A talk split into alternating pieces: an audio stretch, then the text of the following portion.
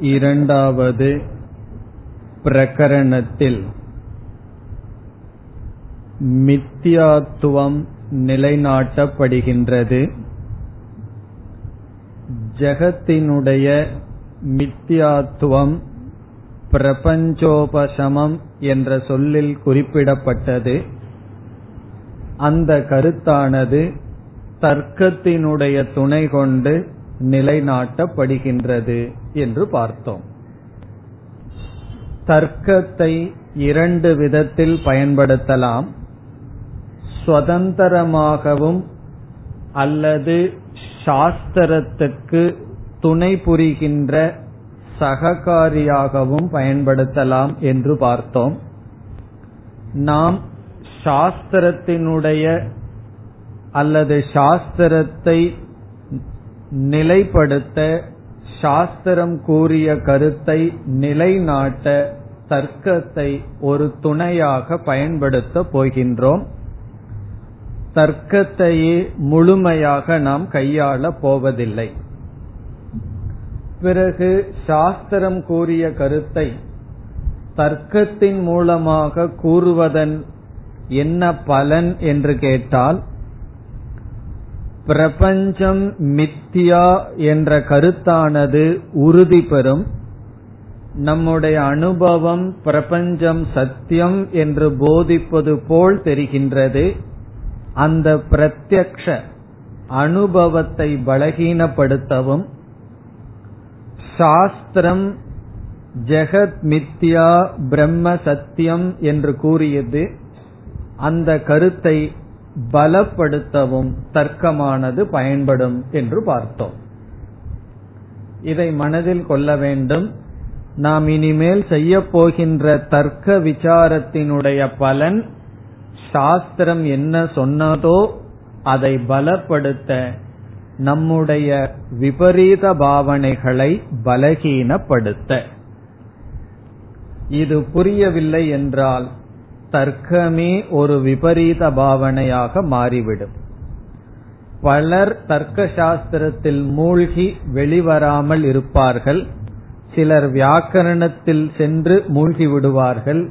சிலர் தர்க்கத்தில் சென்று மூழ்கி விடுவார்கள். அப்படி வேதாந்தத்திற்குள் வந்ததற்கு பிறகும் நாம் மூழ்குவதற்கு பல இடங்கள் இருக்கின்றது. அதில் தர்க்க சாஸ்திரமும் ஒன்று. மேலும் மேலும் படிக்க படிக்க அது போதை கொடுப்பது போல் இன்பமாக இருக்கும். தர்க்கம் வியாக்கரணம் முதலியவைகள். ஆகவே நாம் எந்த அளவுக்கு ஸ்ருதியை பலப்படுத்த எந்த அளவு நம்முடைய விபரீத பாவனையை பலகீனப்படுத்த தர்க்கம் தேவையோ அந்த அளவு பார்க்க போகின்றோம். அதுவே கொஞ்சம் அதிகமாக தெரியும். இருந்தாலும் புத்தியினுடைய கூர்மைக்காக அவைகள் பயன்படும். இனி சென்ற வகுப்பில் நாம் ஆரம்பித்த விசாரத்தை தொடரலாம். அனுமானம் என்ற இடத்தில் ஐந்து கருத்துக்களை பார்த்தோம். ஒவ்வொன்றினுடைய இலக்கணத்தை இப்பொழுது பார்க்கலாம். அந்த ஐந்தையும் எழுந்து சொல்லுங்கள்னு யாராவது கேட்டா சொல்லணும். போன வகுப்பிலேயே சொல்லியிருந்தேன் மனப்பாடம் செய்து கொண்டு வாருங்கள் என்று. இப்பொழுது லட்சணத்தை பார்ப்போம். யாருடைய லட்சணம்?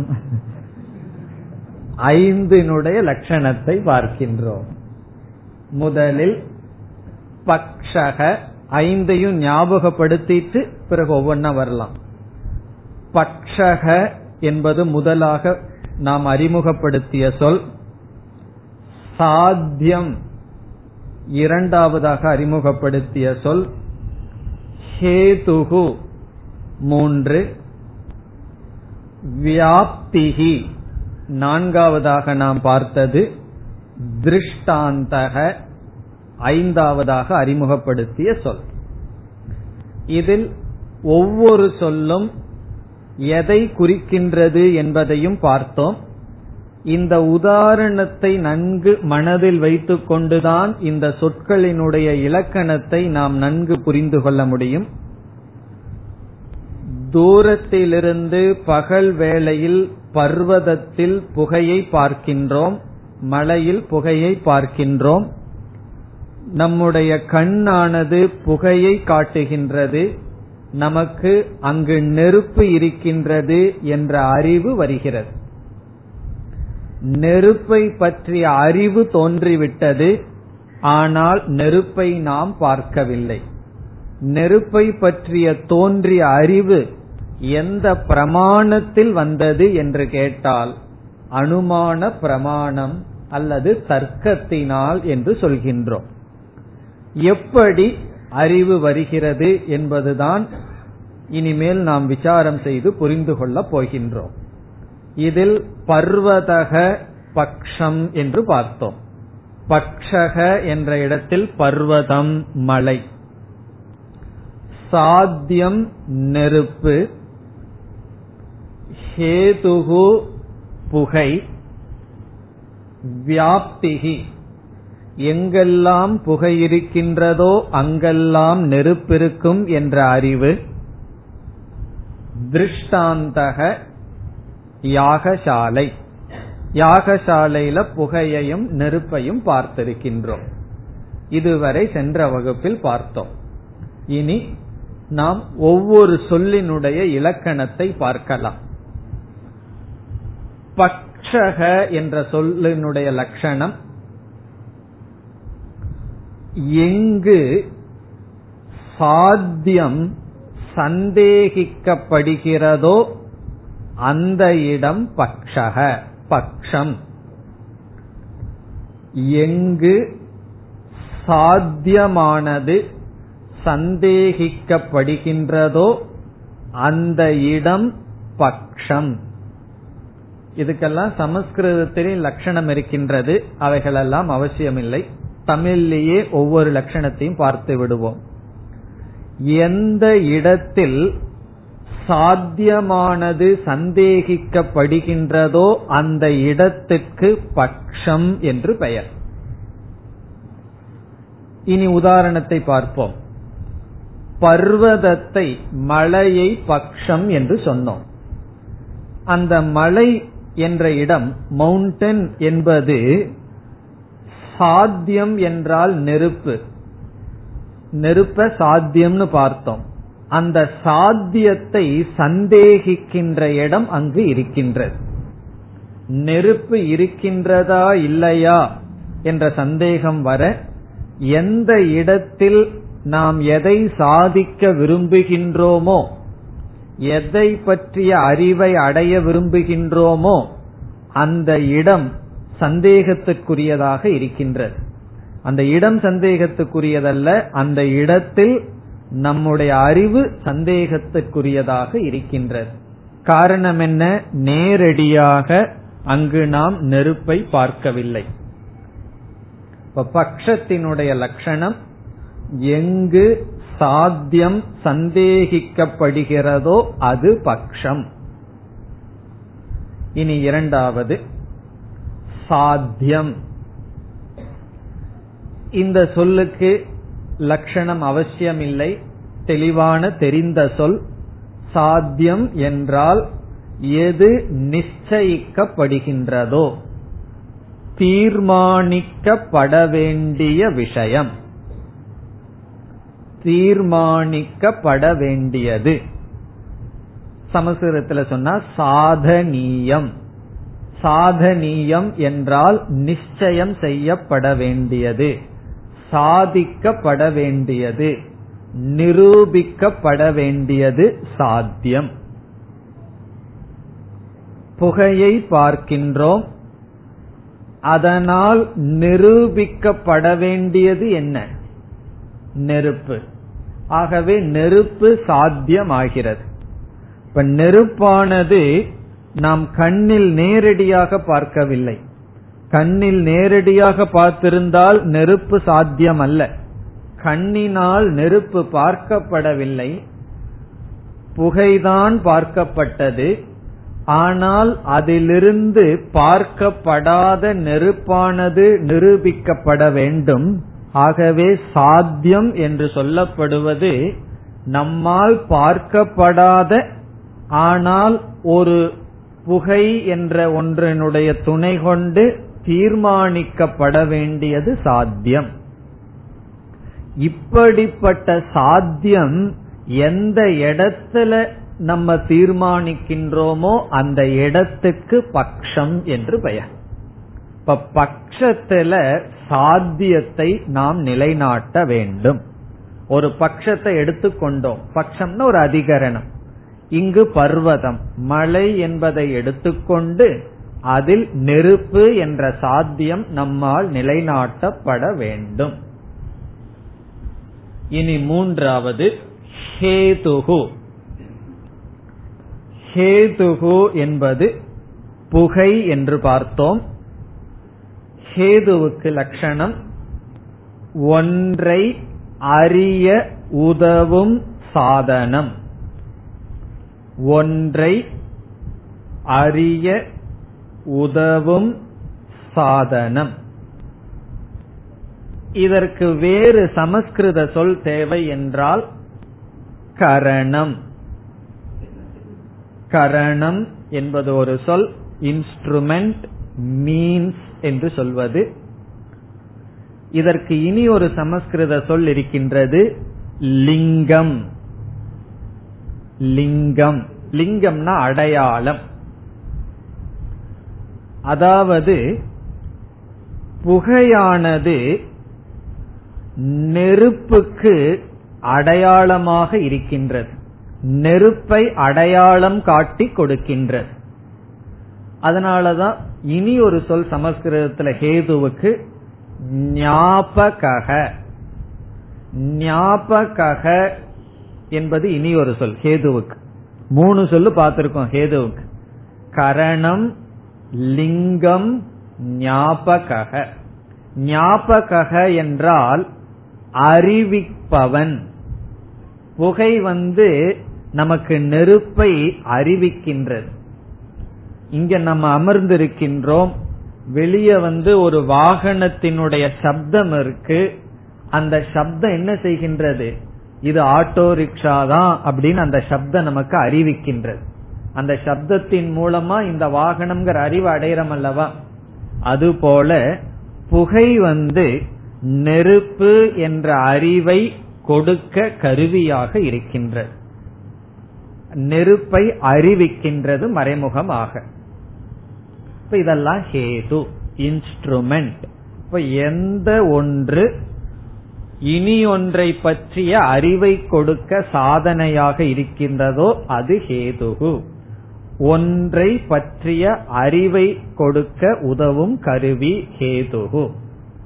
இனி நம்ம உதாரணத்துல பார்த்தோம்னா புகையானது நெருப்பை பற்றிய அறிவை கொடுக்க கருவியாக இருக்கின்றது. இனி அடுத்தது வியாப்திகி. இது ஒரு ரொம்ப முக்கியமான சொல். புரிந்து கொள்ள வேண்டிய சொல். வியாப்திகி. முதலில் இலக்கணத்தை சொல்லிவிட்டு லட்சணத்தை சொல்லிட்டு பிறகு விளக்கத்துக்கு வரலாம். இதனுடைய லட்சணம் டெபனிஷன் ஹேதுவுக்கும் சாத்தியத்திற்கும் உள்ள பிரியாத சம்பந்தம். இதுதான் இதனுடைய லட்சணம். ஹேதுவுக்கும் சாத்தியத்திற்கும் உள்ள பிரியாத சம்பந்தம். இத சமஸ்கிருதத்தில் எப்படி சொல்வார்கள்? ஹேது சாத்திய சாகச்சரிய நியமக. ஹேது சாத்திய சாகச்சரிய நியமக. சாகச்சரியம் என்றால் எப்பொழுதும் சேர்ந்திருத்தல் என்ற நியமம். இதனுடைய பொருள் என்னவென்றால் மீண்டும் லட்சணத்தை பார்த்தால் ஹேதுவுக்கும் சாத்தியத்துக்கும் உள்ள பிரியாத சம்பந்தம்னு பார்த்தோம். இதனுடைய அர்த்தம் என்ன? உடனே நீங்க உதாரணத்துக்கு சென்று விடுங்கள். புகைக்கும் நெருப்புக்கும் உள்ள பிரியாத சம்பந்தம் வியாப்திகி இப்ப வியாப்திங்கிற சொல் ஒரு விதமான சம்பந்தத்தை குறிக்கின்ற சொல். வியாப்திங்கிற சொல் ஒரு விதமான ரிலேஷன்ஷிப் சம்பந்தத்தை குறிக்கின்றது. தந்தைக்கும் மகனுக்கும் ஒரு சம்பந்தம் இருக்கு. அண்ணனுக்கும் தம்பிக்கும் ஒரு சம்பந்தம் இருக்கு. பிரதர் அப்படிங்கிற ஒரு சம்பந்தம் இருக்கு. அப்படி விதவிதமான சம்பந்தங்கள் ரிலேஷன்ஷிப் நம்ம அனுபவிக்கின்றோம். வியாப்திங்கிற சொல் ஒரு விதமான சம்பந்தத்தை அது குறிக்கின்றது. என்ன சம்பந்தம்? ஒரு விதமான பிரிக்க முடியாத சம்பந்தத்தை குறிக்கின்றது. அந்த சம்பந்தத்தை வந்து நம்ம பிரேக் பண்ணவே முடியாது பிரிக்கவே முடியாது. இப்ப வந்து ஒருவர் இருக்கார் அவரோட நான் வந்து ஃப்ரெண்ட்ஷிப் வச்சிருக்கேன் நட்புங்கிற சம்பந்தத்தை வச்சுக்கிறேன். எனக்கு அவரு பிடிக்கலன்னு வச்சுக்கோமே அந்த சம்பந்தத்தை நான் விட்டுறலாம். இனிமேல் நீ என்னோட பேசாதேன்னு சொன்னா அந்த நட்புங்கிற சம்பந்தம் பகைமைங்கிற சம்பந்தமா மாறி போயிடுது சம்பந்தம் வந்து பிரிக்க கூடியது மாறக்கூடியது. பிறகு கொஞ்ச நாளைக்கு அப்புறம் மீண்டும் நட்புவா மாறலாம். ஆனா தாய்க்கும் மகனுக்குள்ள சம்பந்தத்தை பிரிக்க முடியுமோ? அது என்னைக்கும் விரும்பினாலும் விரும்பாட்டையும் அந்த சம்பந்தம் அப்படித்தான் இருக்கும். அப்படி ஒரு விதமான சம்பந்த விசேஷந்தான் வியாப்தி. இனி யாரு ரெண்டு பேர்த்துக்கு சம்பந்தம்? என்றால் ஒரு பொருளுக்கும் இனி ஒரு பொருளுக்கும் உள்ள சம்பந்தம்.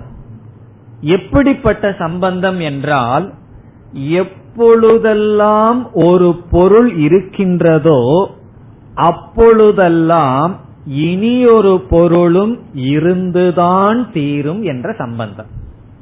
இப்ப ஏ பின்னு வச்சுக்கோமே. எப்பொழுதெல்லாம் ஏ இருக்கோ அப்பொழுதெல்லாம் பி இருந்துதான் ஆகணும். இந்த இடத்துல ஏங்கிறது யார்? புகை.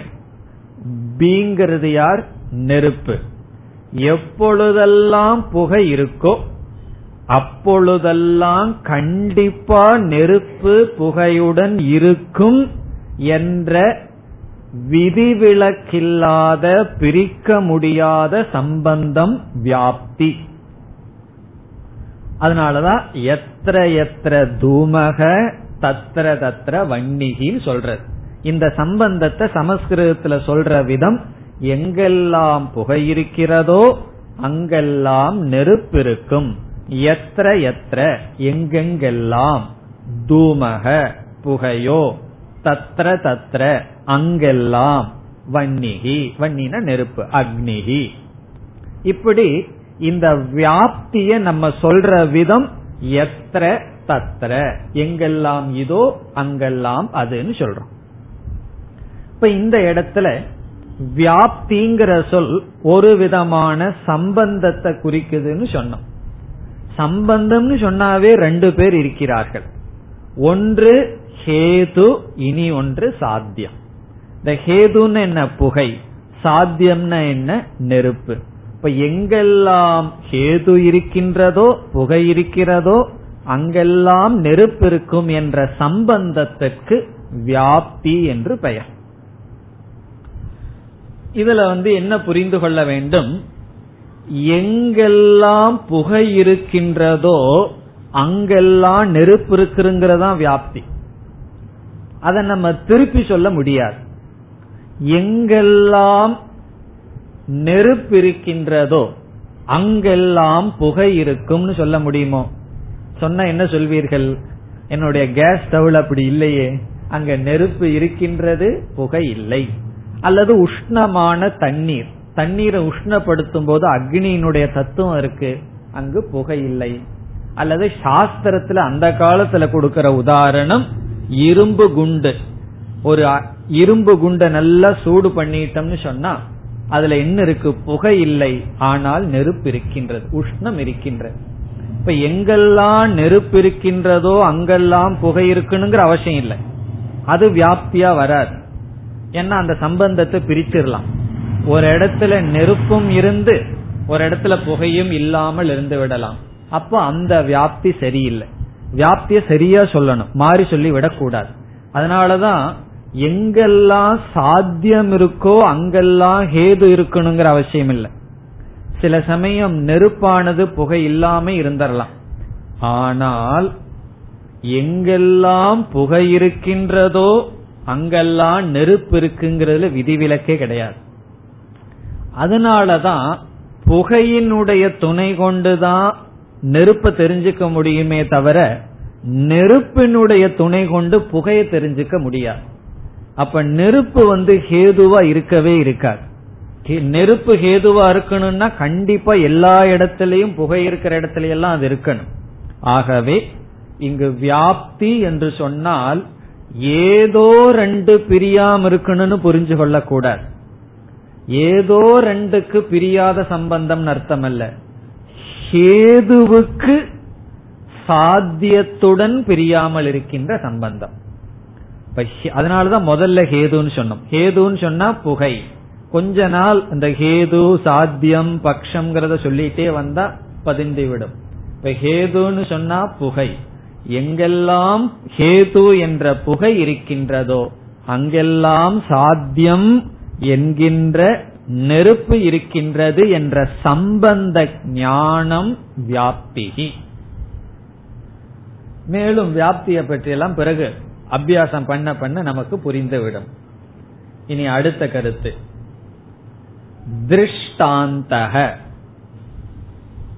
உதாரணம். திருஷ்டாந்தத்துக்கு தமிழ் எக்ஸாம்பிள் உதாரணம்.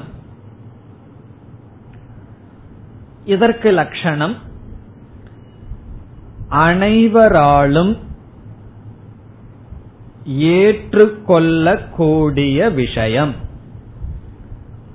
அனைவராலும் ஏற்றுக்கொள்ளக்கூடிய விஷயம். ஒரு உதாரணத்தை சொன்னா அந்த உதாரணத்தை இரு பட்சத்தை சார்ந்தவர்களும் ஏற்றுக்கொள்ள கூடியதாக இருக்க வேண்டும். இப்ப அனைவராலும் சொன்னா நம்ம யார சொல்றோம்? அனுமானத்தின் மூலமாக நம்ம ஒரு கருத்தை நிலைநாட்ட விரும்புறோம். அதை ஒத்துக்காதவன் ஒருத்தன் இருக்கான். அவனும் அவனிடம் இந்த உண்மையை சொல்ல விரும்புறோம். அதற்காக நம்ம ஒரு உதாரணம் கொடுக்கறோம். அந்த உதாரணத்தை அவனும் ஏத்துக்கணும் நாமும் ஏத்துக்கணும். இப்ப வாதி பிரதிவாதி ரெண்டு பேருக்கும் சமம். ஏற்றுக்கொள்ளக்கூடிய இடம்தான் உதாரணம். நம்ம ஏதோ ஒரு உதாரணத்தை சொல்லி அவன் ஏற்றுக்கொள்ளவில்லைன்னு சொன்னா அவன் ஏத்துக்கிற மாதிரி உதாரணத்தை நாம் சொல்லி ஆகணும். இப்போ வாதி பிரதிவாதி அல்லது அனைவராலும் ஏற்றுக்கொள்ளக்கூடிய விஷயம். அதாவது அந்த இடம் வந்து காமனா இருக்கணும். எல்லாராலும் ஏற்றுக்கொள்ளக்கூடியதாக இருக்கணும். இது திருஷ்டாந்தம். இப்போ அனுமானம் என்று சொன்னால் இந்த ஐந்து சேர்ந்து வருகின்ற பகுதி. இந்த ஐந்தினுடைய பங்கும் முழுமையாக இருக்கின்றது இந்த ஐந்து சேர்ந்து ஒரு ஞானம் வருதே இந்த ஐந்து பகுதிகளும் சேர்ந்து அதனால ஒரு ஞானம் வந்தா அந்த ஞானத்திற்கு பிரமாணம் அனுமான பிரமாணம்னு சொல்றோம். இப்ப அனுமானம் என்ற சொல்லுக்கு லட்சணம் இனிமேல் பார்க்க போறோம். பிரத்யக்ஷங்கிற சொல்லுக்கு அர்த்தம் உங்களுக்கு தெரியும். ஐந்து இந்திரியங்கள் வழியாக நேரடியாக ஒரு பொருளை பார்த்து அடைகின்ற அறிவுக்கு கருவியாக இருத்தல். இப்ப பிரத்யக்ஷம் என்பது நேரடியாக அறிவை கொடுக்கும் ஒரு கருவி ஒரு பிரமாணம். பிரத்யக்ஷங்கிறது ஒரு பிரமாணம். இப்ப திடீர்னு பிரமாணம்ங்கிற சொல்லுக்கு அர்த்தத்தை மறந்துட்டேன்னா கஷ்டமா போயிடும் பிரமாணம்னா என்ன? அறிவை கொடுக்கும் கருவி. அதை மறந்துடக்கூடாது. இந்த ஸ்டேஜ்ல உங்களுக்கு இதெல்லாம் சொல்லக்கூடாது. சொன்னா அது அவமானப்படுத்துற மாதிரி. இத்தனை வருஷம் எங்களுக்கு சொல்லி கொடுத்துட்டு இதுக்கெல்லாம் அர்த்தம் சொல்றீங்களான்னு நீங்க நினைக்கலாம். இப்ப பிரமாணம் என்றால் அறிவை கொடுக்கும் கருவி. பிரத்யக்ஷ பிரமாணம் என்றால் ஐந்து இந்திரியங்கள் அறிவை கொடுக்கும் கருவி. இனி அனுமானம் என்பது ஒரு விதமான பிரமாணம். அனுமானம் என்ற சொல் அறிவை கொடுக்கும் கருவி. எப்படின்னா இந்த அனுமானம்ங்கிறதுக்குள்ள இந்த அஞ்சு நம்ம சொன்னது இருக்கு. இந்த அஞ்சினுடைய துணை கொண்டு ஒரு ஞானத்தை அடைஞ்சோம்னா அந்த ஞானத்தை நாம் அனுமான பிரமாணத்தின் மூலமாக அடைந்தோம் அர்த்தம். நாம் இங்க சொன்ன அஞ்சு கூறு ஃபைவ் ஃபேக்டர் இந்த அஞ்சு கூறினுடைய துணை கொண்டு ஒரு அறிவை நாம் அடைந்தால் அந்த அறிவு அனுமான பிரமாணத்தினால் அடையப்பட்டது என்று சொல்லப்படுகிறது. இனி அந்த அறிவு எப்படி அடையப்படுகிறது? இந்த அஞ்சையும் நம்ம எப்படி பயன்படுத்துறோம்? அப்படி பயன்படுத்துறது தான் அனுமான பிரமாணம். ஆகவே நாம் இனி அடுத்த லட்சணம் பார்க்க போகின்ற சொல் அனுமானம் என்ற சொல்லுக்கு லட்சணம். இனி அனுமானம் என்ற சொல்லுக்கு இலக்கணத்தை இப்பொழுது பார்க்கின்றோம். அனுமானம். முதல்ல லட்சணத்தை கூறுகின்றேன் பிறகு விளக்கம் பார்க்கலாம். அனுமானத்தினுடைய லட்சணம் வியாப்தியுடன் கூடிய வியாப்தியுடன் கூடிய ஹேதுவை வியாப்தியுடன் கூடிய ஹேதுவை பக்ஷத்தில் பார்த்தல். வியாப்தியுடன் கூடிய ஹேதுவை பக்ஷத்தில் பார்த்தல். தலை சுத்தனும் இப்ப வந்து உங்களுக்கு எல்லாம் புதிதான வார்த்தையா இருக்கிறதுனால ஒன்னும் தெரியாத மாதிரி இருக்கு. வீட்டுல போய் உட்கார்ந்து வியாப்தி ஹேது பக்ஷம்னு பார்த்தா புரிந்துவிடும். இப்பொழுதே புரிய முயற்சி பண்ணுவோம். வியாப்தியுடன் கூடிய ஹேதுவை பட்சத்தில் பார்த்தல். அப்படி பார்த்தா என்ன ஞானம் நமக்கு வருமோ அந்த ஞானம் அனுமான பிரமாணத்தினால் வந்துள்ளது. இந்த வியாப்தி பக்ஷம் ஹேது எல்லாம் விட்டுட்டு நம்ம உதாரணத்துக்கு போவோம். இங்கு புகையை பர்வதத்தில் பார்ப்பதனால் நமக்கு என்ன ஞானம் வருகின்றது? புகையை மலையில பார்க்கிறதுனால நமக்கு என்ன கிடைக்குது? நெருப்புங்கிற ஞானம் கிடைக்குது. அதுதான்.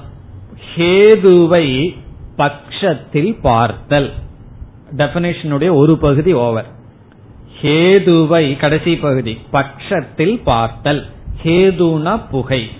பக்ஷம்னா பர்வதம் மவுண்டன் மலை. புகையை மலையில் பார்ப்பதனால் என்ன அறிவு வருமோ அந்த அறிவு அனுமான பிரமாணத்தில் வந்தது. இப்பொழுது ஒரு பையன் இருக்கான். அந்த பையனுக்கு வந்து புகையையும் நெருப்பையும் சேர்ந்து பார்த்ததே கிடையாது. அவன் எங்கேயோ நெருப்ப பார்த்திருக்கான். எங்கேயோ ஒரு இடத்துல வீட்டுல நெருப்ப பார்த்திருக்கான். இந்த காலத்து குழந்தைய கேஸ் ஸ்டவ்ல நெருப்ப பார்த்திருக்கு. அப்பாவோட கையில புகைய பார்த்திருக்கு. அதுக்குள்ள அந்த நெருப்பு சரியா தெரியலையே. இப்போ ஒரு இடத்துல புகைய பார்த்திருக்கு. எங்கேயோ புகைய பார்த்திருக்கு. ஒரு இடத்த தனியா நெருப்ப பார்த்திருக்கு. இந்த ரெண்டு சேர்ந்தே பார்த்ததில்லை. அவனிடம் அதோ பார் அங்கு புகை இருக்கிறதுன்னு சொன்னா அவன் என்ன பண்ணிருக்கான் ஹேதுவ பட்சத்துல பார்த்துட்டான். ஹேதுனா புகைய பர்வதத்துல பார்த்திருக்கான்.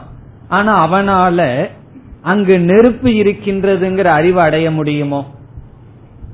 கண்டிப்பா முடியாது. காரணம் அவனுக்கு வந்து எங்கெல்லாம் புகை இருக்கின்றதோ அங்கு நெருப்பிருந்து ஆக வேண்டும்ங்கிற அறிவே அடையவில்லை அவனால்.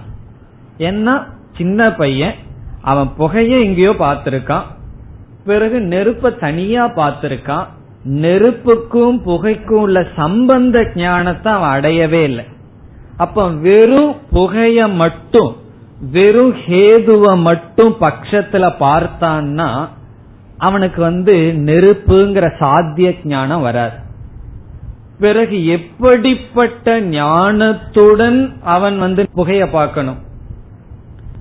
ஹேதுவ வந்து பர்வத்தத்துல பார்க்கும் பொழுது நெருப்பை பற்றிய அறிவை அடைவதற்கு புகையை அவன் மலையில் பார்க்கும் பொழுது புகைக்கும் நெருப்புக்கும் உள்ள சம்பந்த ஞானம் அடைந்திருக்க வேண்டும். அவன் வந்து யாகசாலையிலையும் அனுபவத்திலையும் பார்த்து பார்த்து எங்கெல்லாம் புகை இருக்கின்றதோ அங்கு நெருப்பு இருக்கும் அதாவது புகையானது நெருப்பு இல்லாமல் என்னைக்கும் இருக்காது. நெருப்போடு என்றும் புகைக்கு சம்பந்தம் உண்டுங்கிற ஞானம் அவன் அடைஞ்சிருக்கணும். இந்த ஞானத்தை தான் வியாப்தின்னு சொல்றோம். இப்ப வியாப்தின்னு சொன்னா நெருப்புடன் பிரிய முடியாமல் புகை இருக்குங்கிற ஞானம். இனி இந்த லட்சணத்துல பாருங்க. வியாப்தியுடன் கூடிய ஹேதுவை. வியாப்தியுடன் கூடிய ஹேதுவை பட்சத்தில் பார்த்தல். பல சமயங்கள்ல நம்ம வியாப்தி இல்லாம பார்த்துட்டு இருப்போம் அதனாலதான் பார்த்தாலும் அறிவு வர்றதில்லை. இந்த உலகத்துல எத்தனையோ விஷயங்களை பார்க்கிறோம். நமக்கு அறிவு வரணுமே வர்றதில்லை. காரணம் என்னன்னா வியாப்தி ஞானம் கிடையாது. ஒரு உதாரணமா ஒரு பெரிய செல்வந்தன் இருக்கான் நம்ம என்ன நினைக்கிறோம்? பணம் இருக்கா? ரொம்ப சந்தோஷம் நினைக்கிறோம். பிறகு அவன் துக்கப்படுறான். இதெல்லாம் நம்ம பார்க்கிறோம். பிறகு நமக்கு அதுல இருந்து அறிவு வருவதில்லையே. பணத்துக்கு வந்து வியாப்தி ஞானத்தோட பார்க்கலைனா நமக்கு அனுபவம் தான் இருக்குமே தவிர அறிவு இருக்காது. இந்த உலகத்துல எத்தனையோ விஷயங்களை பார்க்கிறோம். அது அறிவா மாறாததுக்கு காரணம் வியாப்தி ஞானம் இல்லை. அதே போல இங்கு ஒரு மனிதன் புகைய மட்டும் பார்க்கிறான். ஆனா புகைக்கு நெருப்புக்கும் பிரியாத சம்பந்தம் இருக்குங்கிற அறிவு இல்லைன்னு சொன்னா அவனால அனுமான பிரமாணத்தின் மூலமாக அறிவை அடைய முடியாது. வியாப்தியினுடைய முக்கியத்துவம் இப்பதான் நமக்கு புரியும். வியாப்தி என்பது நாம் பார்க்கின்ற ஹேதுவுக்கும் நாம் பார்க்காத நெருப்புக்கும் பிரிக்க முடியாத சம்பந்தம். ரொம்ப சிம்பிளா தான் இருக்கு. இதான் கஷ்டப்பட்டு சொல்லிட்டு இருக்கீங்கன்னு தோணும். இதெல்லாம் நம்ம முக்கியமா எதுல சம்பந்தப்படுத்த போறோமோ அங்க சொல்ல ஆரம்பிச்சோம்னா அப்புறம் தெரியும் இதனுடைய கஷ்டம். அதனால இங்கேயே தெளிவா நல்லா நமக்கு புரிந்தாக வேண்டும். தெரிஞ்ச உதாரணத்துல நல்லா மனசுல பதிஞ்சாதான் நம்ம தெரியாத இடத்துல போய் நன்கு நாம் புரிந்து கொள்ள முடியும். இது அனுமானத்தினுடைய லட்சணம். அனுமானத்தினுடைய லட்சணம் என்ன? வியாப்தியுடன் கூடிய ஹேதுவை பட்சத்தில் பார்த்தல். இப்ப வந்து இந்த கருத்தெல்லாம் உங்களுக்கு புரிஞ்சிருக்குன்னு நான் அனுமானம் தான் பண்ணணும். புரிஞ்ச வாய்ப்பு இருக்கின்றதுன்னு அனுமானம் பண்ணணும். இப்ப இந்த அஞ்சையும் புரிஞ்சு கொள்றதுக்காக சில அனுமானம் பண்ணுவோம். பிறகு அனுமானத்துக்கு ஒரு விதமான முறை இருக்கு எப்படி சொல்லணுங்கிற ஒரு ஃபார்மேட் இருக்கு. அதையும் நம்ம பார்க்கணும். இந்த அனுமானத்தையே முறைப்படி பார்த்துட்டு ஒரு வாக்கியம் இருக்கு சமஸ்கிருதத்துல அந்த முறைப்படி பார்த்துட்டு பிறகு ஒரு ரெண்டு அனுமானம் செய்து பார்ப்போம். பயிற்சிக்காக. பிறகு நம்ம ஸ்லோகத்திற்குள் செல்லலாம்.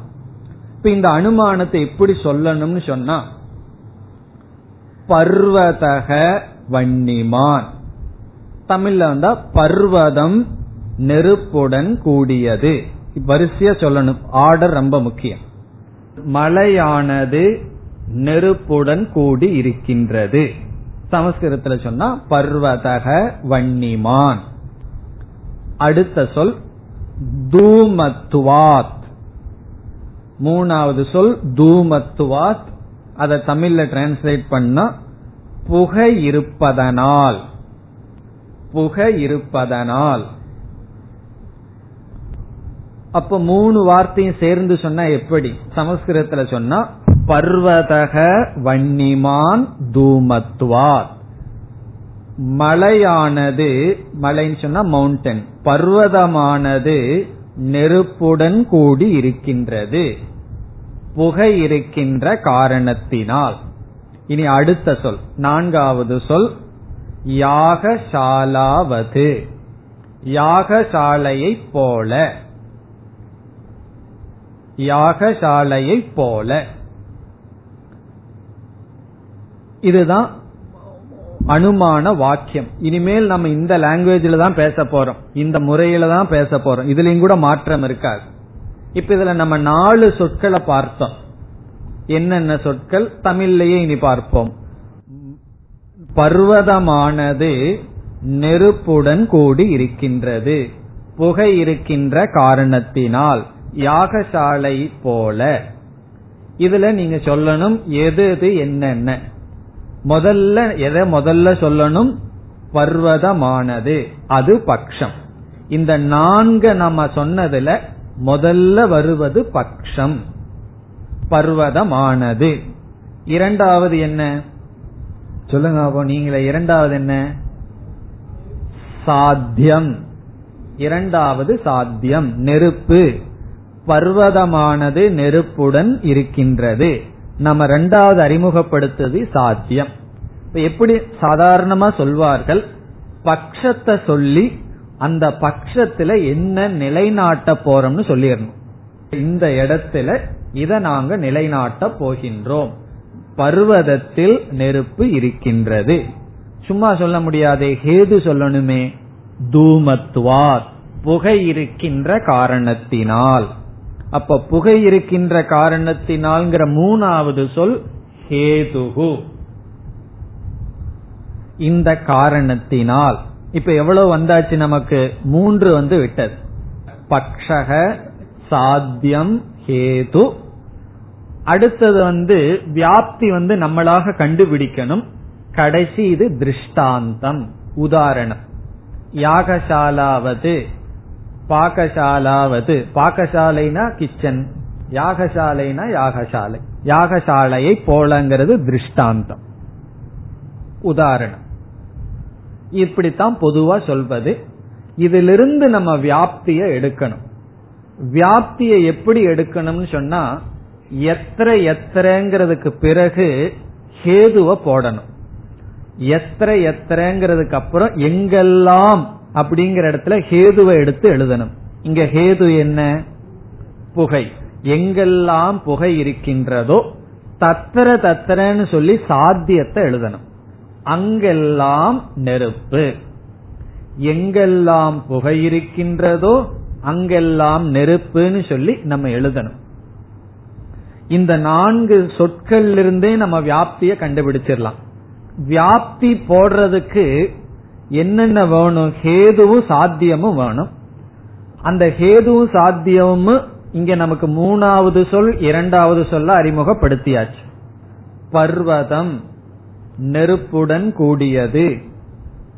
புகை இருக்கின்ற காரணத்தினால். இதோடையே நம்ம வியாப்திய போட்டுடலாம் எங்கெல்லாம் புகை இருக்கின்றதோ அங்கெல்லாம் நெருப்பு இருக்கும். பிறகு திருஷ்டாந்த எதுக்குன்னு சொன்னா எப்படி உங்களுக்கு தெரிஞ்சது? எந்த இடத்துல ரெண்டையும் சேர்ந்து பார்த்தீர்கள்? என்றால் அது யாகசாலை. என்ன யாகசாலையில நான் புகையும் பார்த்தேன் நெருப்பையும் பார்க்கின்றேன். வேற எங்கெல்லாம் நான் புகைய பார்க்கிறனோ அங்கெல்லாம் நெருப்பையும் சேர்ந்து பார்த்துட்டதுனால இந்த ரெண்டு பேர்த்துக்கும் பிரிய முடியாத சம்பந்தம் இருக்கிறதுனால ஒரு இடத்துல உன்னை பார்த்தவுடன் அதுவும் இருந்தாக வேண்டும். இப்ப ரெண்டு ஃப்ரெண்ட்ஸ் எல்லா இடத்துலயும் சேர்ந்து பாக்கிறோம்னு வச்சுக்கோமே. இனி ஒரு இடத்துல அவரை தனியா பார்த்தா எங்காவது அவர் இருப்பார் அப்படின்னு புரிஞ்சுக்கிறோம். ஏன்னா பிரிக்க முடியாமல் இருப்பது. அப்படி திருஷ்டாந்தத்திலிருந்து நாம் வியாப்தியை எடுக்கின்றோம். திருஷ்டாந்தத்தை பத்தி மேலும் விளக்கம் உள்ள போய் ஸ்லோகத்துக்குள்ள சென்று பார்க்கலாம். இப்ப இது போலதான் நம்ம அனுமானத்தை செய்யணும். பர்வதக வன்னிமான் தூமத்வாத் என்று. இனி ஓரிரு அனுமானத்தை நம்ம செய்வோம் இப்போ. நான் வந்து உங்களுக்கு அனுமானத்தை சொல்றேன். அப்படியே பொருத்த முயற்சி செய்யுங்கள். சரீரம் வினாசி.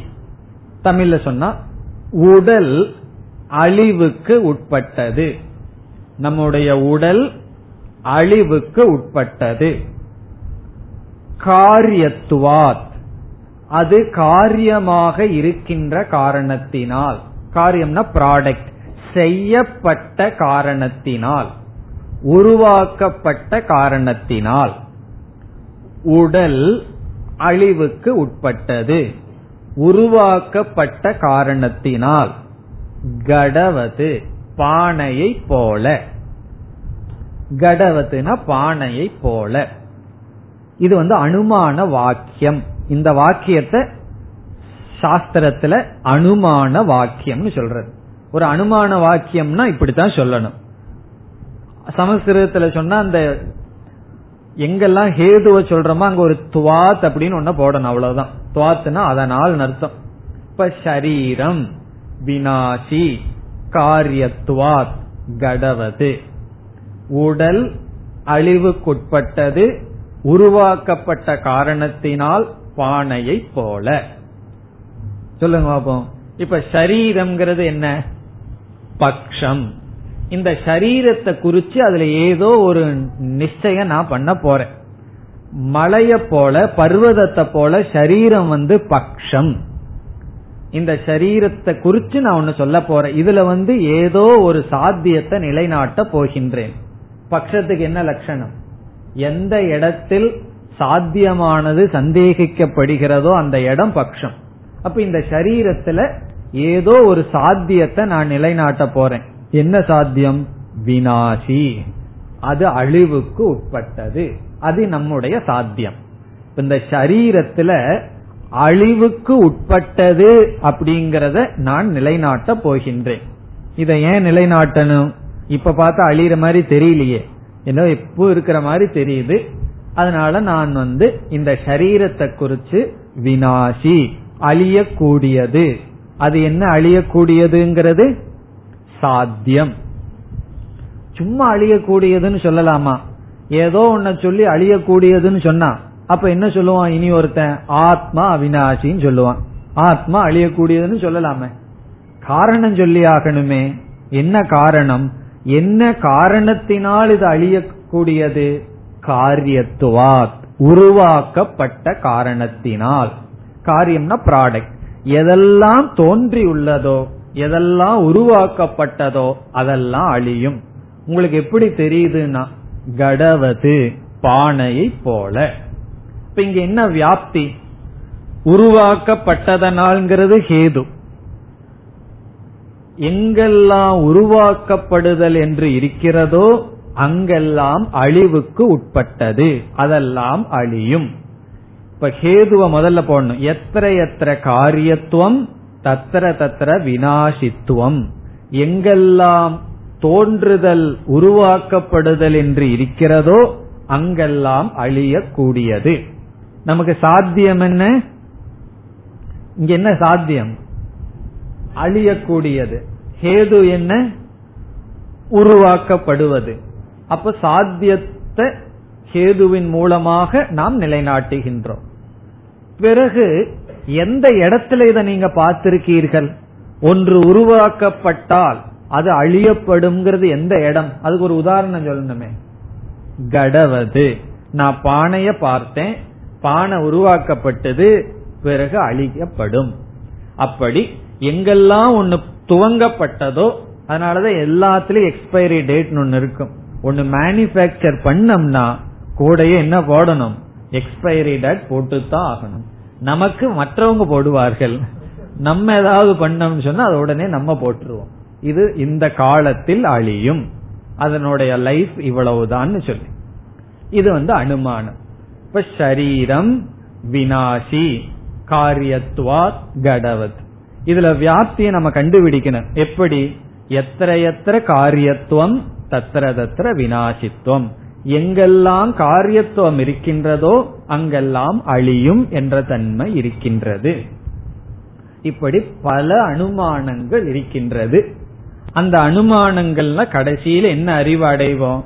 ஒரு பொருளை பாக்காட்டியும் கூட நாம் அந்த அதை பற்றி அறிவை அடைந்து விடுவோம். இப்ப இந்த உடல் வந்து அழிஞ்சிரும் இறந்து போகுதுங்கிற அறிவு இறக்கிறதுக்கு முன்னாடியே வந்தாச்சே. இந்த உடல் அழியறதுக்கு முன்னாடி எப்படி வந்ததுன்னா அனுமானத்தினால் வந்தது. காரணம் என்ன? எத்தனையோ அழியிற உடலை நம்ம பார்த்தோம். இவ்வளவு வருஷமா அழியிற உடலை பார்த்து எனக்கு இந்த அறிவு வரலையேன்னா வியாப்தி இல்லைன்னு அர்த்தம். அதான் வியாப்தியினுடைய முக்கியத்துவம். வியாப்தி இல்லாம நம்ம உலகத்தை பார்த்துட்டு இருக்கிறதுனாலதான் நமக்கு வயசாகுதே தவிர குரோத் கிடையாது. ஏஜ்ங்கிறது வேற குரோத்துங்கிறது வேற. அந்த காரிய காரண சம்பந்தம். இது நடந்தா இது நடக்கும். இதுதான் அறிவு. இப்ப இந்த அனுமானம் உலகத்துல வந்து நம்ம பழக பழக வாழ வாழ நமக்கு எப்ப அறிவு வரணும்? ஒவ்வொரு நிகழ்ச்சிகளை பார்த்து நமக்கு எப்ப அறிவு வரணும்னு சொன்னா வியாப்தி ஞானம் நமக்கு தேவை. இப்ப வியாப்தி ஞானத்தோட ஹேதுவை பார்த்தோம்னு சொன்னா பார்க்காத சாத்தியத்தை நாம் நிச்சயம் செய்யலாம். இந்த உடல் அழிவதற்கு முன்னாடியே இது அழியக்கூடியதுங்கிற ஞானம் எப்ப வரும்? இது உருவாக்கப்பட்டதுங்கிற ஹேதுவை மட்டும் பார்த்தா போதாது. ஏன்னா இது உருவாக்கப்பட்டதுன்னு நமக்கு தெரியுமே. பர்த்டே எல்லாம் கொண்டாடுறதனுடைய அர்த்தம் என்ன? இது உருவாக்கப்பட்டது. ஆனா எப்படி இந்த ஹேதுவை பார்க்கணும்? எதெல்லாம் உருவாக்கப்பட்டதோ அதெல்லாம் அழியக்கூடியது. பர்த்டேவில் இதை ஞாபகம் வச்சோம்னா என்ன ஆகும்னா எப்பெல்லாம் நம்ம உருவாக்கப்பட்டமோ அப்பெல்லாம் அழிவோம்னு நினைச்சோம்னா மிட்டாய் கொடுக்க மாட்டோம். பேசாம இருக்கும் இந்த வியாப்தி இல்லாததுனாலதான் செலிப்ரேட் பண்ணிட்டு இருக்கோம் நம்ம. காரணம் என்ன? இந்த வியாப்தி இருந்தா உண்மை தெரிஞ்சிருமே. ஞானம் வந்தா உண்மை தெரிஞ்சிருமே. இப்ப இந்த வியாப்தியினுடைய துணை கொண்டு அப்ப அனுமானம்னா என்ன? எல்லாம் பேசியாச்சு கடைசியில் என்னன்னா அனுமானம் என்றால் வியாப்தியுடன் கூடிய ஞானத்துடன் வியாப்தியுடன் ஹேதுவை பட்சத்தில் பார்த்தல். எங்கெல்லாம் உருவாக்கப்படுகிறதோ அங்கெல்லாம் அழியப்படும் என்ற ஞானத்துடன் சரீரத்தில் அழிவு என்ற தன்மையை பார்த்தல். அழிவு என்பதை உணர்தல். இப்படி பலவிதமான அனுமானங்கள் போட்டுக்கொண்டே போலாம் இப்படியே பல அனுமானங்கள் நம்ம செய்ய போறோம். செய்ய செய்ய நமக்கு பழக்கம் ஆயிரும். இனிமேல் நம்ம வந்து இந்த அனுமானத்துல தான் ஊர்ந்து போக போறோம். இந்த நாளும் வரிசையா தான் பார்க்க போறோம். முதல்ல பட்சத்தை சொல்லி அடுத்தது சாத்தியத்தை சொல்லி அப்புறம் ஹேதுவை சொல்லி திருஷ்டாந்தத்தை சொல்லுவோம். பிறகு ஹேதுவையும் சாத்தியத்தையும் வச்சு வியாப்தியை எடுக்கணும். இந்த வியாப்தி எடுக்கிற இடம் திருஷ்டாந்தம். இதுதான் அனுமானம். இனிமேல் இவ்வளவு கஷ்டப்பட்டு அனுமானம் நாம எதை நிலைநாட்ட செய்யறோம் எதை நிலைநாட்டுவதற்காக இந்த அனுமானம்ங்கிறத பண்றோம். அந்த முக்கிய அனுமானத்தை இங்கேயே பார்த்துருவோம் பிறகு ஸ்லோகத்திற்குள் செல்லலாம். இனிமேல் நாம எதை நிலைநாட்டுறதுக்கு இந்த அனுமானம் செய்ய போறோம்னா அந்த முக்கிய அனுமானம். இந்த சாப்டர் பூரா மனசுல நிக்க வேண்டிய அனுமானத்தை இப்பவே பார்க்கிறோம். ஜெகத் மித்யா. ஜெகத்துங்கிறது முதல் சொல். மித்யா அப்படிங்கறது இரண்டாவது சொல். நீங்க தான் சொல்லணும். இப்ப ஜெகத்துங்கிறது என்ன? பக்ஷம். ஜெகத்துங்கிறது பக்ஷம். மித்தியா அப்படிங்கறது என்ன? சத்தமா சொல்லுங்க. சாத்தியம். நம்மால நிலைநாட்ட வேண்டிய கருத்து. இப்ப ஜெகத்துங்கிறத ஒரு இடத்தை எடுத்துக்கொண்டு இப்ப மலையை எடுத்துக்கொண்டு அதுல நெருப்ப நம்ம நிலைநாட்டணும் அல்லவா? அப்படி ஜெகத்துங்கிறத அனைத்தையும் பட்சமா எடுத்துட்டோம். ஒரு மலைன்னா ஒரு சின்ன இடம் தான் இங்க இந்த அகில பிரபஞ்சமே நமக்கு பட்சமாயாச்சு. எதெல்லாம் படைக்கப்பட்டதோ அது ஜெகத். அதுல வந்து ஒரு கருத்தை நிலைநாட்டணும். ஒரு கன்க்ளூஷன் நம்ம சொல்ல போறோம். அது நம்முடைய சாத்தியம் மித்தியா. சும்மா சொன்னா போதாதே. ஹேது எல்லாம் சொல்லணுமே. அந்த ஹேது தான் ஒவ்வொரு காரிகையிலையும் சொல்ல போற. பல ஹேதுவை சொல்ல போற. பல ஹேதுக்களை பார்க்க போறோம். ஒன்னோட ரெண்டோட நிறுத்த போறதில் சில காரணங்கள் எல்லாம் சொல்லி இதனால் இதனால் சொல்ல போற. இப்ப இந்த இடத்துல அனுமானத்தை கம்ப்ளீட் பண்றதுக்காக ஒரு ஹேதுவை பார்ப்போம். திருஷ்யத்துவாத். அனுபவிக்கப்படுவதனால் பார்க்கப்படுவதனால். ஜெகத்து மித்யா திருஷ்யத்துவாத். இப்ப திருஷ்யத்துவாத் அனுபவிக்கப்படுவதனால் அப்படிங்கிறது என்ன? ஹேதுகு. புகை போல அனுபவிக்கப்படுவதனால். எப்படி இதற்கு முன்னாடி உருவாக்கப்பட்டதனால்னு சொன்னோம். அதுக்கு முன்னாடி தூமத்துவாத் புகை இருப்பதனால்னு சொன்னோம். அதுபோல இங்கு நாம் சொல்வது திருஷ்யத்துவாத். பலது பார்க்க போறோம். அதுல ஒரு ஹேது திருஷ்யத்துவாத். உதாரணம் சொல்லணுமே. சொப்பனவது கனவை போல. திருஷ்டாந்தம் சொப்ன பிரபஞ்சவது அல்லது சொப்னவது நம்முடைய கனவை போல. இதுதான் நம்முடைய மெயின் முக்கியமான அனுமானம். இத செய்யறதுக்கு தான் நம்ம இவ்வளவு பாடுபட்டிருக்கோம். இத்தனையும் பக்ஷம் சாத்தியம் ஹேது வியாப்தி திருஷ்டாந்தம். அதாவது இந்த இந்த பேட்டர்ன் நம்ம மனசுல பதிஞ்சிடுதுன்னு சொன்னா இந்த திங்கிங் இந்த எண்ணத்தினுடைய ஓட்டம் பதிஞ்சிடுதுன்னு சொன்னா உலகத்திலேயே ஒவ்வொரு படியிலிருந்து நம்ம ஞானத்தை அடைவோம். இது இப்படி நடக்குதுன்னு சொன்னா அதுக்கு என்ன கேது? எதனால இது நடக்குது? இது இப்படி நடந்துட்டே இருக்குதுன்னா அதுக்கு ஒண்ணு தொடர்ந்து காரணமா இருந்ததுன்னா அங்க வியாப்தி இருக்கு. அப்ப இந்த வியாப்தினால இது நடந்திருக்கு. இப்படின்னு சொல்லி நம்மளுடைய அனுபவத்திலேயே விதவிதமான நம்ம ஞானத்தை அடைவோம். நம்மளுடைய அனுபவம் அனுபவமா போகாம அறிவா வரணும்னு சொன்னா இந்த திங்கிங் பேட்டர்ன் சொல்றது. இந்த எண்ணத்தினுடைய இந்த மாதிரி சிந்திச்சு பழக வேண்டும். அப்படி சிந்திச்சு பழகணும்னு சொன்னா நம்ம வாழ்க்கையில வர்ற ஒவ்வொரு அனுபவமும் அறிவு. அது என்ன பண்ணாலும் சரி. இதெல்லாம் வந்து வேற சில மதங்கள்ல எல்லாம் அழகா சொல்லப்படும். ஒரு ஜென் புத்திசத்துல ஒருவன் வந்து ஆசிரமத்துக்கு வர்றான். அவனை வந்து எல்லாம் பார்த்துட்டு கொஞ்சம் மக்கு மாதிரி தெரிகிறார் அந்த அந்த ஒரு சுவாமி சன்னியாசி எல்லாத்தையும் விட்டுட்டு வர்றான். அதனால அந்த அங்க இருக்கிறவர் என்ன பண்றார்? நீ வந்து வாழ்க்கை பூரா அரிசிய புடைச்சிட்டுருன்னு சொல்லிடுறாரு. உனக்கு அதான் லாய்க்குன்னு சொல்லிடுறாரு. என்ன செய்ய வேண்டியது? அரிசியை சுத்தம் பண்ண வேண்டியது அதுதான். பிறகு அந்த கதை பெரிய கதை. கடைசியில் என்னன்னா இருபது வருஷமா அவர் வந்து அரிசியை சுத்தம் பண்றார். ஏன்னா முன்னூறு மாங்க் சன்னியாசிகள் சாப்பிடணும். கடைசியில என்ன முடிவாகும்னு சொன்னா அவரு தான் ஒரு பெரிய ஞானிய முடிவாவார். காரணம் என்னன்னா ஒவ்வொரு அரிசியிலிருந்து ஒவ்வொரு ஞானத்தை அவர் அடைஞ்சாராம். அது ஒரு கதையில் அப்படி வரும். இது எதை குறிக்குதுன்னு சொன்னா நம்ம எப்படிப்பட்ட அனுபவம் நமக்கு வரணும் மோட்சத்துக்குங்கிறது கிடையாது. நமக்கு வர்ற ஒவ்வொரு அனுபவத்திலையும் அறிவு அடையலாம். ஒவ்வொரு அனுபவத்திலையும் அறிவை அடையாமலும் போலாம். எந்த அனுபவத்திலிருந்து ஒரு பெரிய உண்மையை அடையணுமோ அந்த உண்மை அடையாமலும் போலாம். அல்லது எல்லா அனுபவத்திலையும் நாம் அறிவை அடையலாம். அது எப்படின்னா இந்த மாதிரி ஒரு திங்கிங் இப்படி சிந்திக்கிறதுனுடைய பழக்கம். அதுக்கெல்லாம் இது யூஸ் ஆகும். ஏன் இதை இவ்வளவு சொல்றேன்னு சொன்னா உபனிஷத்து முடிஞ்சுதே. இனிமேல் இந்த காரிக தர்க்கம் இதனால என்ன பிரயோஜனம்னு உங்களுக்கு வந்து இதுல ஒரு அனாதரம் வந்துடலாம் பிரயோஜனம் இல்லையோங்கிற என்ன வரலாம். அப்படி கிடையாது. இது உண்மையில் நம்முடைய புத்தி கூர்மைக்கு நன்கு உதவி செய்யக்கூடிய சாஸ்திரம். இப்ப இதோட தர்க்கம் முடிவடைகிறது.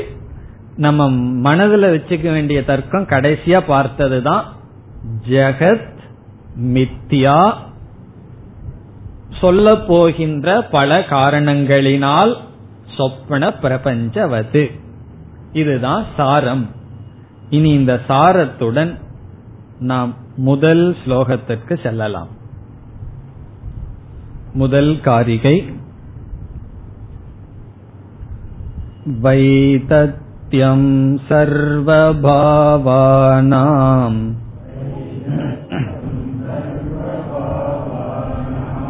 स्वप्न आहुर्मणीषिणः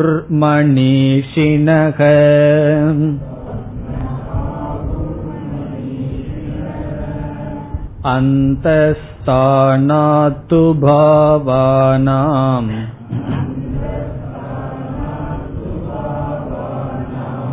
संवृदत्वेन हेतुना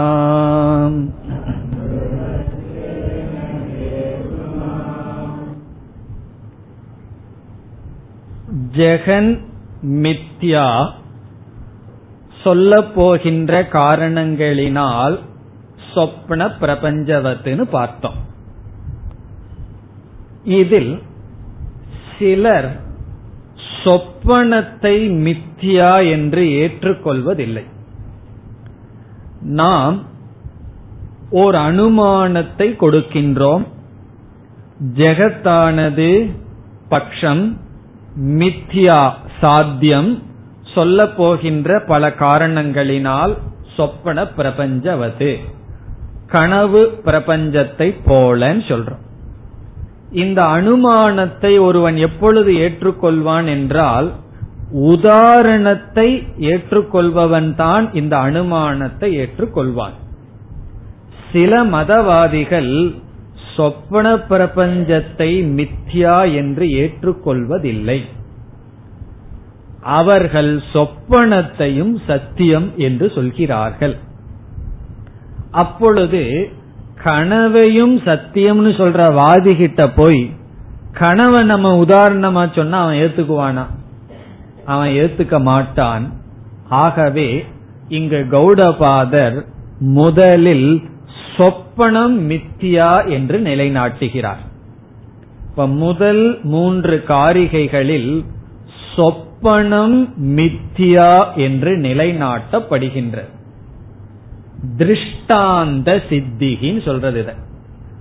நாம் ஒரு உதாரணத்தை சொன்னோம்னா அந்த உதாரணம் புரியலன்னு சொன்னா அந்த உதாரணத்தை விளக்கணும். உதாரணத்தை நிலைநாட்டணும்.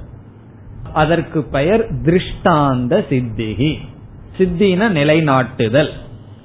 அதை முதலில் கௌடபாதர் செய்யறார் எடுத்துடனே ஜெகன் மித்தியான்னு அவர் குதிக்கல. ஜெகன் மித்தியான்னு சொல்ல போறார். அவர் ஜெகன் மித்தியான்னு சொல்லி அனுமானம் பண்ணணும்னா அவர் வேற ஏதாவது உதாரணம் சொல்லலாம். ஆனா சொப்பன பிரபஞ்சத்தை உதாரணமா சொல்ல விரும்புறார். அப்படி சொப்பன பிரபஞ்சத்தை கனவை உதாரணமா சொல்லணும்னு சொன்னா சில பேர் வந்து சொல்கிறார்கள் யாரு சொன்னா கனவு வந்து மித்தியான்னு சொல்லி? கனவும் சத்தியம். அப்படின்னு ஆர்கியூ பண்ற ஆளு இருக்கு. அப்ப என்ன செய்யறார்? முதல்ல நீங்க கனவை மித்தியான்னு புரிந்து கொள்ளுங்கள். கனவை மித்தியான்னு சொன்னாதான் அதோட என்ன முடிவாகல. நாம சொல்ல போற அனுமானத்துல திருஷ்டாந்தத்துல நமக்கு கருத்து வேறுபாடு வராது. நான் வந்து உங்களிடம் ஒரு உதாரணத்தை சொல்றேன். உதாரணத்தை நீங்க ஒத்துட்டாத்தேன்னா அதற்கு மேல கருத்தை சொல்ல முடியும். இப்போ ஒருவர் வந்து சொல்றார் அவர் வந்து என்ன போல அறிவாளி அப்படின்னு சொல்றாரு. அவர் என்னை போல் அறிவாளி. அவர் அறிவாளியா இல்லையாங்கிறது ரெண்டாவது விஷயம். உங்களை போலன்னு சொன்னீங்களே அதை நான் ஒத்துக்கணும்.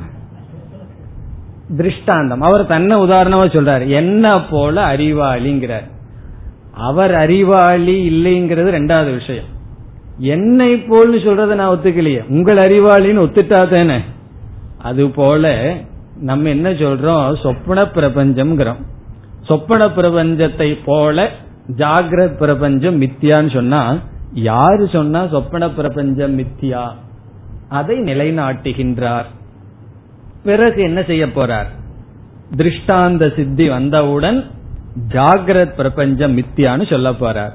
சொன்ன மட்டும் வராது நம்ம சொல்ல போற தர்க்கத்துக்கு பூர்வ பட்சம் எல்லாம் வரப்போகுது. இந்த ஒரு மெயின் தர்க்கம் இருக்கே அனுமான வாக்கியம் ஜெகன் மித்யா சில ஹேதுவை சொல்லி சொப்னவத்துன்னு சொல்ல போறமே இத நிலைநாட்டுவார். பிறகு இதற்கு வந்து விதவிதமான சந்தேகங்கள் எல்லாம் வரும். அது எப்படி? கிடையாது கிடையாதுன்னு பூர்வபக்ஷம் வரும். அதெல்லாம் நிராகரணம் பண்ணணும். இந்த விதத்துல இந்த அத்தியாயம் செல்ல போகின்றது. முதல்ல திருஷ்டாந்த சித்தி பண்ணி பிறகு அனுமான வாக்கியத்தை சொல்லுவார். அதற்கு பிறகு விதவிதமான எதிர்வாதங்கள் எல்லாம் வரும் அதெல்லாம் நீக்குவார். அந்த விதத்தில் இது தொடர இருக்கின்றது. அடுத்த வகுப்பில் தொடரலாம். ஓம் போர் நமத போர் நமிதம் போர் போர் நமுதச்சதேம் பூர்ணய பூர்ணமாதாய பூர்ணமேவாவசிஷ்யதேம் ॐ शान्ति शान्ति शान्तिः